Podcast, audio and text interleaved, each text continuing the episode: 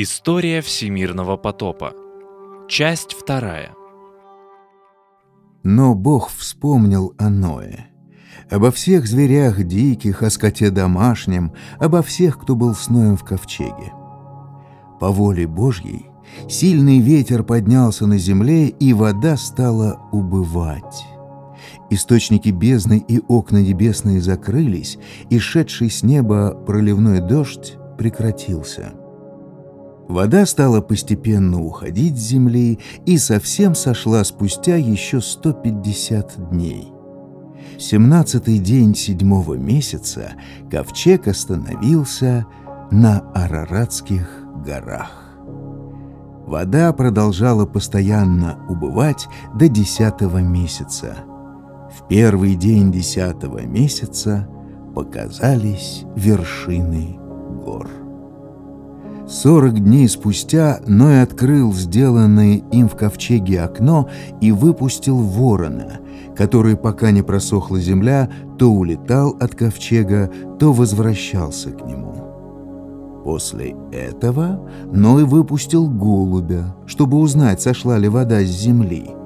Но голубь, не найдя себе места, где мог бы он сесть, возвратился, ибо вода еще покрывала всю землю. Ной протянул руку и взял его к себе в ковчег. Подождал он еще семь дней и вновь выпустил голубя из ковчега. Вечером того же дня голубь возвратился.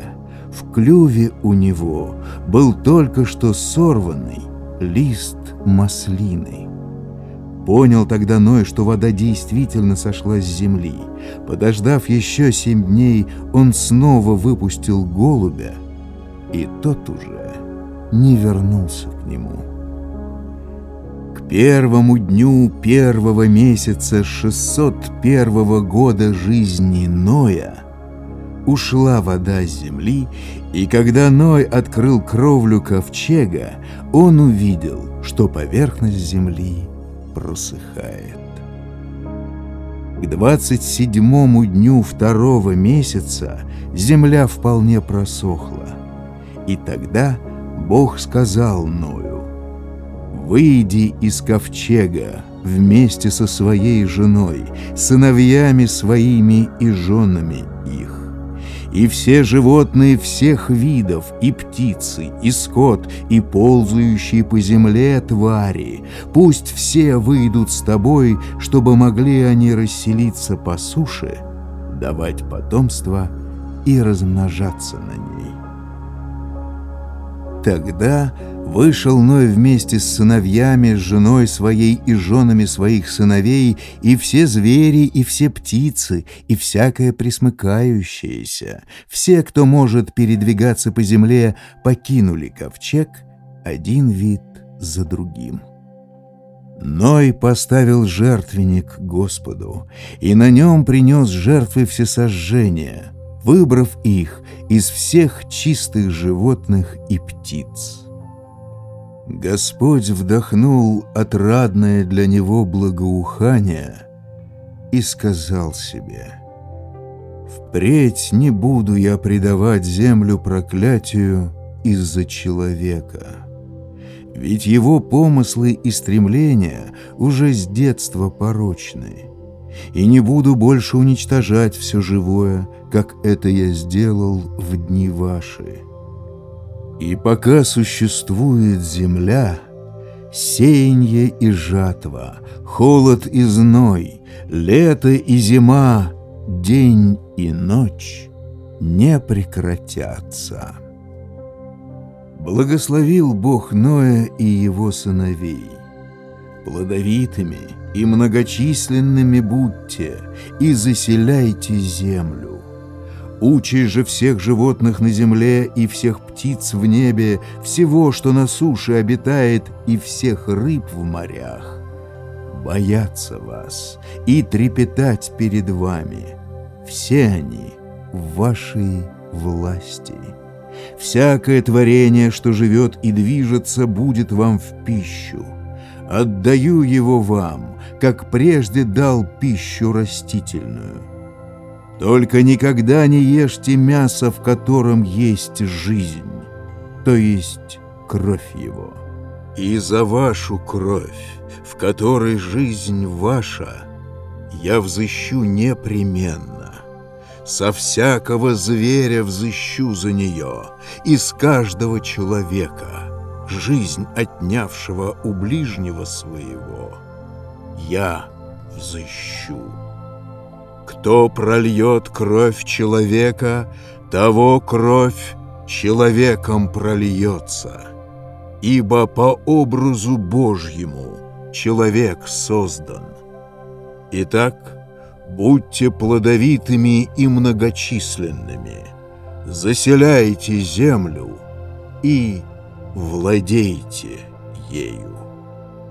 Затем Бог сказал Ною и его сыновьям, «Ныне утверждаю я завет свой с вами и потомством вашим после вас, и со всяким живым творением, которое с вами вышло из ковчега, с птицами и скотом, и со всеми зверями, со всем живым на земле.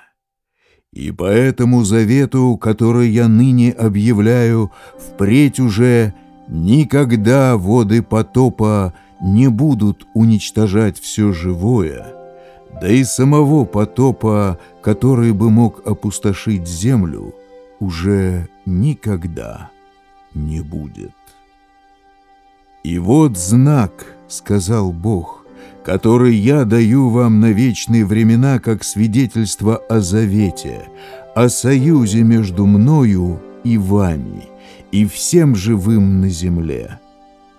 Радуга моя в облаках будет знаком союза между мной и землею.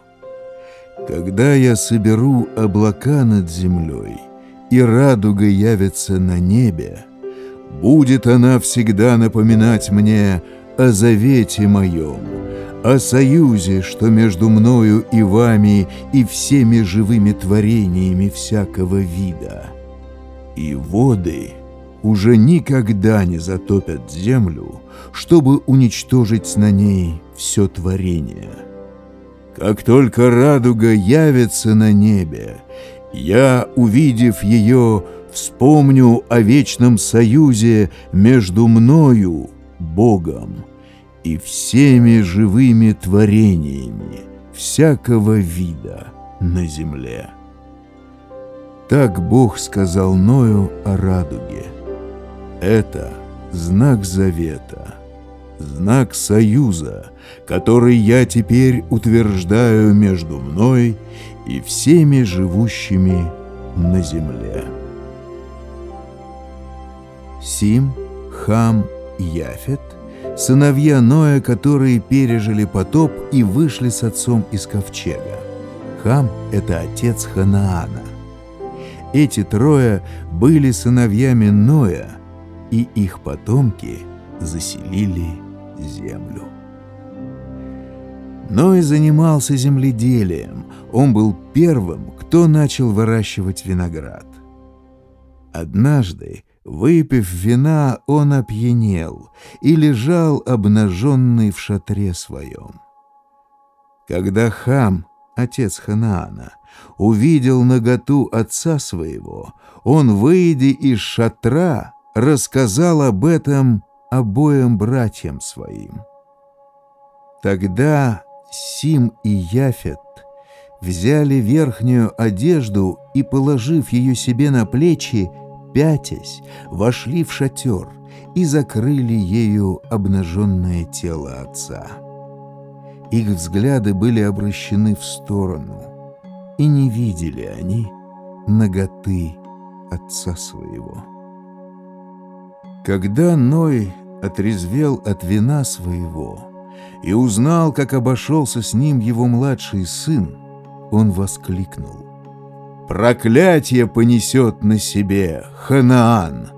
Самым ничтожным рабом быть ему у братьев своих!» И затем он продолжил. «Благословен Господь Бог Сима, быть Ханаану рабом ему! Да расширит Бог пределы владений Яфета, да обитает он в шатрах Сима, а Ханаан пусть будет рабом ему». После потопа Ной прожил еще 350 лет. Ему было 950 лет, когда он умер. Кто на самом деле написал Библию и можно ли ей доверять? Наш сайт книгакниг.инфо предлагает вам курсы, которые помогут глубже понять священное писание. Начните изучать их прямо сейчас.